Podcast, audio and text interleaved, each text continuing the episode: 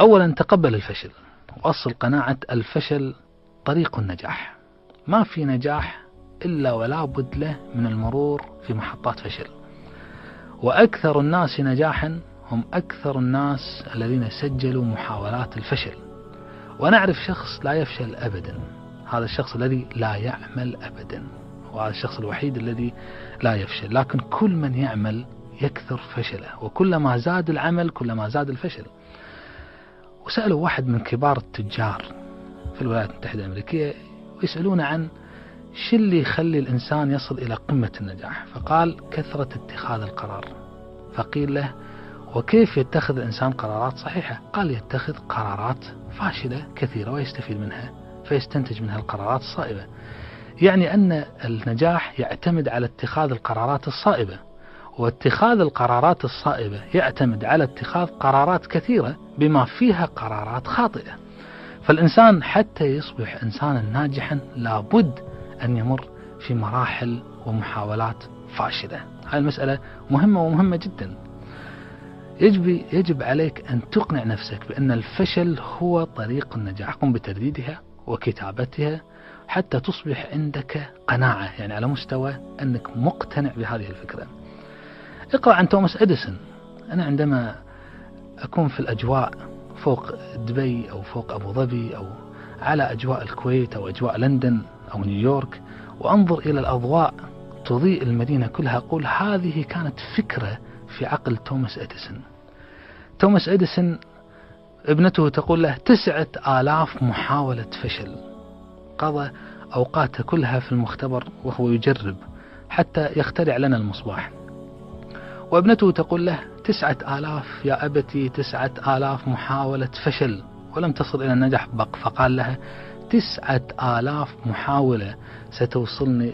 عرفت أنها لم توصلني إلى النجاح. يعني الباقي لو قلنا مثلا هناك عشرة آلاف محاولة واحدة منهم صحيحة أنا الآن كل مالي أقترب من النجاح. على نظرية أديسون يعني سميناها هاي النظرية الأديسونية. حاول حاول محاولات فشل في النهاية ستصل إلى النجاح. فأديسون لم يفقد الأمل.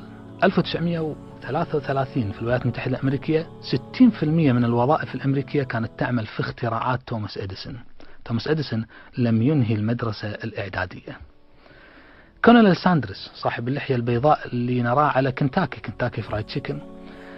كولونيل ساندرس صاحب اللحية البيضاء الشايب الذي يلبس النظارات كان يعمل في مطعم من المطاعم وكان عمره 55 عاما. لما قرر هذا المطعم أن يسكر يغلق بابه وخرج هذا الرجل الآن دون عمل ومعه ثمانية أولاد وعمره 55 سنة. أين يبدأ الآن من جديد؟ لم يكن ساندرس عنده أي شيء من الشهادات أو الخبرات غير أنه يعرف خلطة معينة في الدجاج كيف يخلط ويطبخ الدجاج. فعرض على مطعم من المطاعم أنه يعلمه هذه الخلطة السرية الساندرسية مقابل واحد في المية فقط. طبعا صاحب المطعم قال له أكيد أنت مجنون وطرده. صاحب المطعم الثاني نادى عليه رجال الشرطة. صاحب المطعم الثالث أخرجه على قدر عقله. صاحب المطعم الرابع أعطاه شيء من الصدقة. صاحب استمر. تتصور كم محاولة. حتى قبل شخص من هذه من ها تلك المطاعم أن يجرب هذه الخلطة ويعطيه نسبة بسيطة على ذلك. 1119 محاولة وهو مستمر. يعني حتى إذا كانت لديك فكرة وأنت مقتنع بهذه الفكرة لا تفقد الأمل حتى تحاول على الأقل ألف مرة. أصبحت اليوم مطاعم ساندرس في غاية الشهرة وموجودة في كل أنحاء العالم. كل يوم يفتح فرع لساندرس في العالم. وهكذا بقية. فريد سميث كان أحد الذين اقتنع بعد أن تخرج من الجامعة أن لديه فكرة يريد أن يحققها وهو البريد السريع. يريد أن يوصل حاجة من مدينة إلى مدينة في خلال 24 ساعة و 48 ساعة. عندما استشار بعض الاقتصاديين ضحكوا عليه واستصغروا الفكرة واعتبروا أن هذا شيء غير واقعي لكن فريد سميث أصر على أن يحقق هذه الفكرة. اليوم فيدرال إكسبريس تعتبر من أكبر الشركات العالمية الضخمة وتبعتها بقية الشركات في التوصيل السريع. حتى بل اقرأ قصص الأنبياء. وفي محاولاتهم الجادة في البداية غير أن محاولة لم تنجح في البداية والذي أدى فيما بعد إلى أعظم النجاحات فيما بعد. ولنا في قصة يوسف عليه الصلاة والسلام أعظم العبرة. يوسف عليه الصلاة والسلام بدأ مستعبدا. بل قال النبي صلى الله عليه وسلم عندما وصفه ذاك الكريم ابن الكريم ابن الكريم ابن الكريم.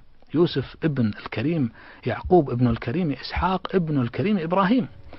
لكن استعبد وبدأ حياة بسيطة في بيت العزيز إلا أنه وضع على خزائن الأرض. اجعلني على خزائن الأرض إني حفيظ عليم. فوضع على خزائن الأرض وأصبح في مكان العزيز. وكل إنسان يريد أن يحقق نجاحات على مستوى الدنيوي أو على المستوى الأخروي يتخذ يوسف قدوة ومثالا له. بل أن أفضل القدوات وأجمل العبر نأخذها من النبي عليه الصلاة والسلام الذي كافح كفاحه المرير في عرض دعوته على القبائل من هنا فذاك يرفضه والآخر يقبل جزءا منه والآخر والآخرين يضربونه ويخرجونه من بلادهم حتى خرج من الطائف دون رجلا دون رجل واحد فقط آمن بدعوته. فالنبي صلى الله عليه وسلم لم يفقد الأمل بل استمر حتى خطب خطوة الوداع أمام 140 ألفا من الرجال. فإذا المسألة الأولى أن تقبل الفشل وتؤصل قناعة أن الفشل طريق النجاح وأن المصر يصل إلى ما يريد لكن لابد من محاولات الفشل. والقاعدة في علم البرمجة اللغوية العصبية ال NLP تقول ليس هناك فشل فقط تجارب. كل مرة تجربة تمر فيها تعتبرها تجربة وتنتقل للمرحلة التي بعدها. إذا أول مسألة أصل هذه القناعة. ثانيا أوجد الحكمة من الحدث. القدر الله عز وجل جعله محكما. وكل شيء يحدث لنا في الدنيا وكل حدث يحدث لنا في الدنيا لابد أن تكون وراءه رسالة وحكمة. أوجد الحكمة من وراء هذا الحدث من وراء هذه المشكلة من وراء هذه المصيبة من وراء هذا الأمر من وراء هذه المسألة.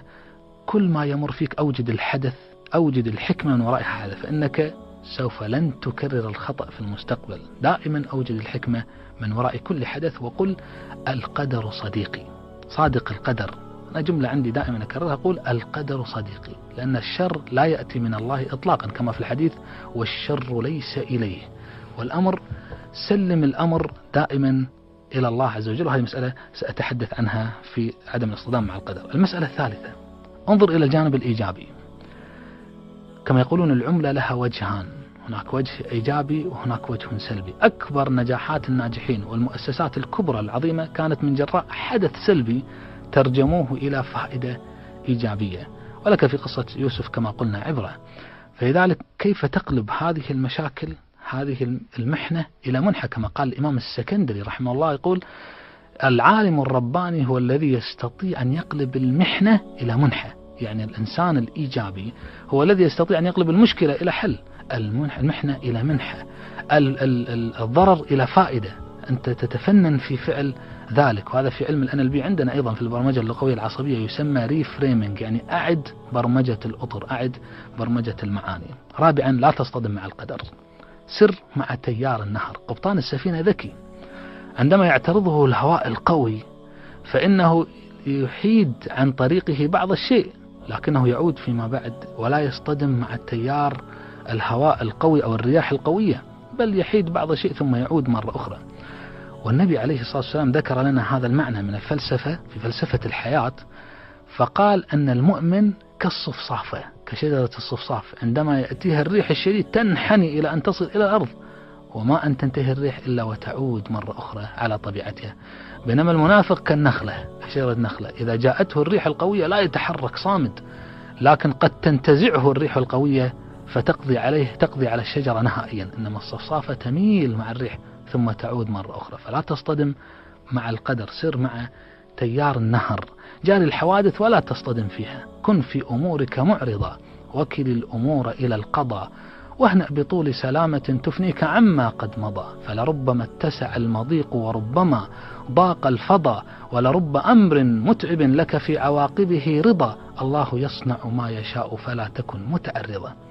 بل كما قال الشاعر دع الأمور تجري في أعنتها ولا تبيتن إلا خالي البال ما بين غمضة عين وانتباهتها يبدل الله من حال إلى حال. خامسا لا تفكر في الفشل أكثر من 20% أعطي التفكير في الفشل أو المشكلة أو الوضع السلبي فقط بحدود 20% وأعطي البقية 80% للتفكير في النجاح وكيف تحققه وكيف تستفيد من الوضع الذي أنت فيه وكيف تقلب المحنة إلى منحة. يعني 20% تحليل استفادة من المشكلة ما هي التجارب التي مررت بها ما هي العواقب ما هي السلبيات ثم 80% ما الذي أريد الآن أن أفعله كي أحقق الذي أريد أن أحققه كي أستفيد من الوضع. أخيرا دائما خطط بالطريقة الإيجابية. سل نفسك ما الذي تريده لا ما الذي لا تريده. أنا في الغالب عندما يستشيرني شخص عبر التلفون أو في العيادة أول سؤال أسأله فما الذي تريده؟ فيقول لي أنا لا أريد أن أكون مكتئبا أنا ما أريد أن أكون قلقا أنا لا أسألك عن ما لا تريد أنا أسألك عن ما تريد. العقل الباطن لا يعمل بطريقة الله يعمل بطريقة الذي تريده.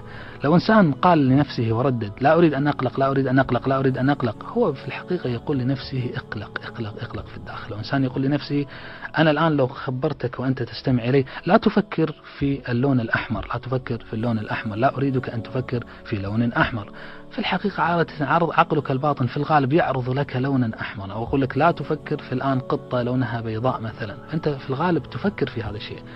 فحتى تأمر عقلك الباطن في الداخل بأمر أمره بأمر إيجابي. قل له ما الذي تريده؟ لا ما الذي لا تريده. دائما فكر بالطريقة الإيجابية. الذي تريده أغلب الناس يفكرون بطريقة سلبية. أكثر من 90% من كلماتنا التي نرددها بحدود 5000 كلمة. معدل الإنسان يتكلم مع نفسه في الداخل بحدود 5000 كلمة يوميا. 90% منها ترديد سلبي. تتصور لذلك تجد أن الناس مع كبر سنها تكثر سلبياتها لا تقل بينما الناس الإيجابيين كلما ازدادت سنوات عمرها كلما ازدادت إيجابية. فحتى تغير من هذه اللغة غير من اللغة السلبية إلى الحديث باللغة الإيجابية سواء مع نفسك أو مع الآخر. إذا هذه ستة طرق للتخلص من الخوف من الفشل. الآن أريد أن أوجه الرسالة إلى المرأة. كيف تتخلصين من الخوف من الرفض؟ وطبعا ممكن استخدام نفس الأسلوب للرجال لمن يعاني أيضا من الخوف من الرفض. أولا تقبل الرفض من قبل البعض. لا يوجد شخص حصل على رضا الجميع إلا شخص واحد. هو الشخص المدفون في جزيرة لم يأتي عليها أحد. هذا الشخص الوحيد الذي لا يجد أحد يرفضه. حتى النبي عليه الصلاة والسلام وزوجاته رفضوا من قبل البعض. العظماء رفضوا من قبل البعض. بل بكل إنسان بل كلما ازداد نجاح الإنسان وعمله كلما زاد عدد الذين يرفضونه. حسدوا الفتى إذ لم ينالوا سعيه. فالناس أطاد له وخصوم كضرائر الحسناء. قلن لوجهها ظلما وزورا إنه لذميم. كلما ازداد عمل الإنسان كلما ازدادت نجاحاته كلما زاد حساده. بل بعض الناس يقول السعادة لا تكون سعادة حتى ترى على عيون الحساد. يعني إن لم يكن لك حسادا فأنت في الحقيقة ليس بسعيد. لأن الناس على طبيعتها كما يقول الإمام ابن قيم الجوزية هذا إمام جليل رباني في التاريخ سرد أقوالا في العلوم النفسية والاجتماعية. في كتابه مدارج السالكين ذكر في المجلد الأول نوعيات الناس فقال الناس بطبيعتها كالحيوانات بطبيعتها فهناك من الناس من هو كالحية كالأفعى. لا يرتاح حتى يلسع شخصا لا يرتاح حتى يضع سما ويضر آخرين إما بحسد أو بكلمة أو بضرر لا بد أن يوصل الضرر إلى آخره حتى يكون مرتاحا كما الحية أو الثعبان. لا ترتاح حتى تخرج السم من جسدها. من الناس من طبيعته كالخنزير. نسأل الله لنا ولكم العافية ويكرم السامعين. أنه لا يرتاح إلا في المكان غير النظيف. لو وضعته في مكان نظيف يوسخه حتى يعيش في مكان غير النظيف. من الناس من طبيعته كالدجاج يخاف ويفر وكذا. من الناس من طبيعته كالثعلب يمكر. من الناس من طبيعته من طبيعته من طبيعته أنه كالحصان الفرس مسرع جواد آه، يعني مفيد. من الناس من طبيعته كالغنم هادي. ومن الناس من طبيعته كالبقر مفيد. البقر كلها فائدة. لذلك سورة البقرة من أكبر الصور في القرآن الكريم. البقرة عظيمة في فوائدها. إن تركتها استفدت من لبنها وإن أخرجت استفدت من روثها في الزراعة وإن ذبحتها استفدت من لحمها. البقرة دائما مفيدة. ولذلك النبي صلى الله عليه وسلم في المنام لما رأى قبرا بقرا تذبح قال إني رأيت بقرا تذبح في المنام وأولت ذلك أصحابي في غزوة أحد. أولت ذلك أصحابي لأن البقر فائدتها عظيمة. فالناس في طبيعتها هكذا. هناك من الناس من سيحسدك من سيؤذيك من سيكرهك من سيرفضك.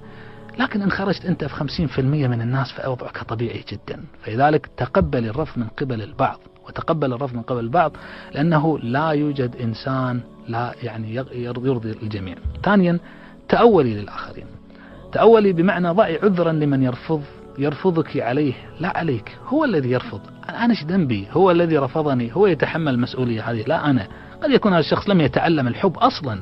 لا لأنك لا تستحقين الحب والاهتمام. قد يكون هو يرفض نفسه لذلك فهو يعكس الصورة عليك فكل إناء بما لديه ينضح. أنا لما أشوف إنسان يغضب علي يقول هذا يعبر عن نفسه. لما أشوف إنسان يكرهني يقول يعبر عن ما في داخلي فاقد الشيء لا يعطيه. الإنسان الفقط الذي مليء بالحب هو الذي يستطيع أن يعطي الآخرين. الإنسان الذي لا يملك حبا لا يستطيع أن يعطي الآخرين. من الخطأ جدا أن إنسان يعلم الناس مثلا الحب وهو لا يملك الحب هذا في نفسه. من إنسان من الخطأ جدا إنسان يعلم الناس السعادة وهو ليس بسعيد. أو إنسان يعلم الناس الاسترخاء وهو قلق. أو إنسان يعلم الناس السعادة وهو مكتئب من الخطأ جدا المفروض أن يبدأ الإنسان بنفسه. فلذلك أولي ذلك عليهم عندما الناس يرفضون هم يتحملون هذه المسؤولية. وأوجدي التأويل يعني أوجدي التفسير لهم والعذر. ثالثا آمني بمبدأ الوفرة. الدنيا مليئة بالعطايا المادية والمعنوية. ما يعطيك هذا الشخص تحصلين عليه من آخرين. الله عز وجل جعل في الدنيا عطايا كثيرة وملأها بالعطايا. أربعة قوي الثقة بالنفس. موضوع الثقة من أهم الموضوعات وإن شاء الله في هذه الرسائل سنتطرق له بتفصيل. الواثق لا يعاني من الخوف من الرفض بتاتا. خذي دورة. احضري برنامجا. اقرأي كتابا عن الثقة بالنفس. إنما العلم بالتعلم أي بالتحصيل لابد من إنسان يبحث حتى يصل لذلك.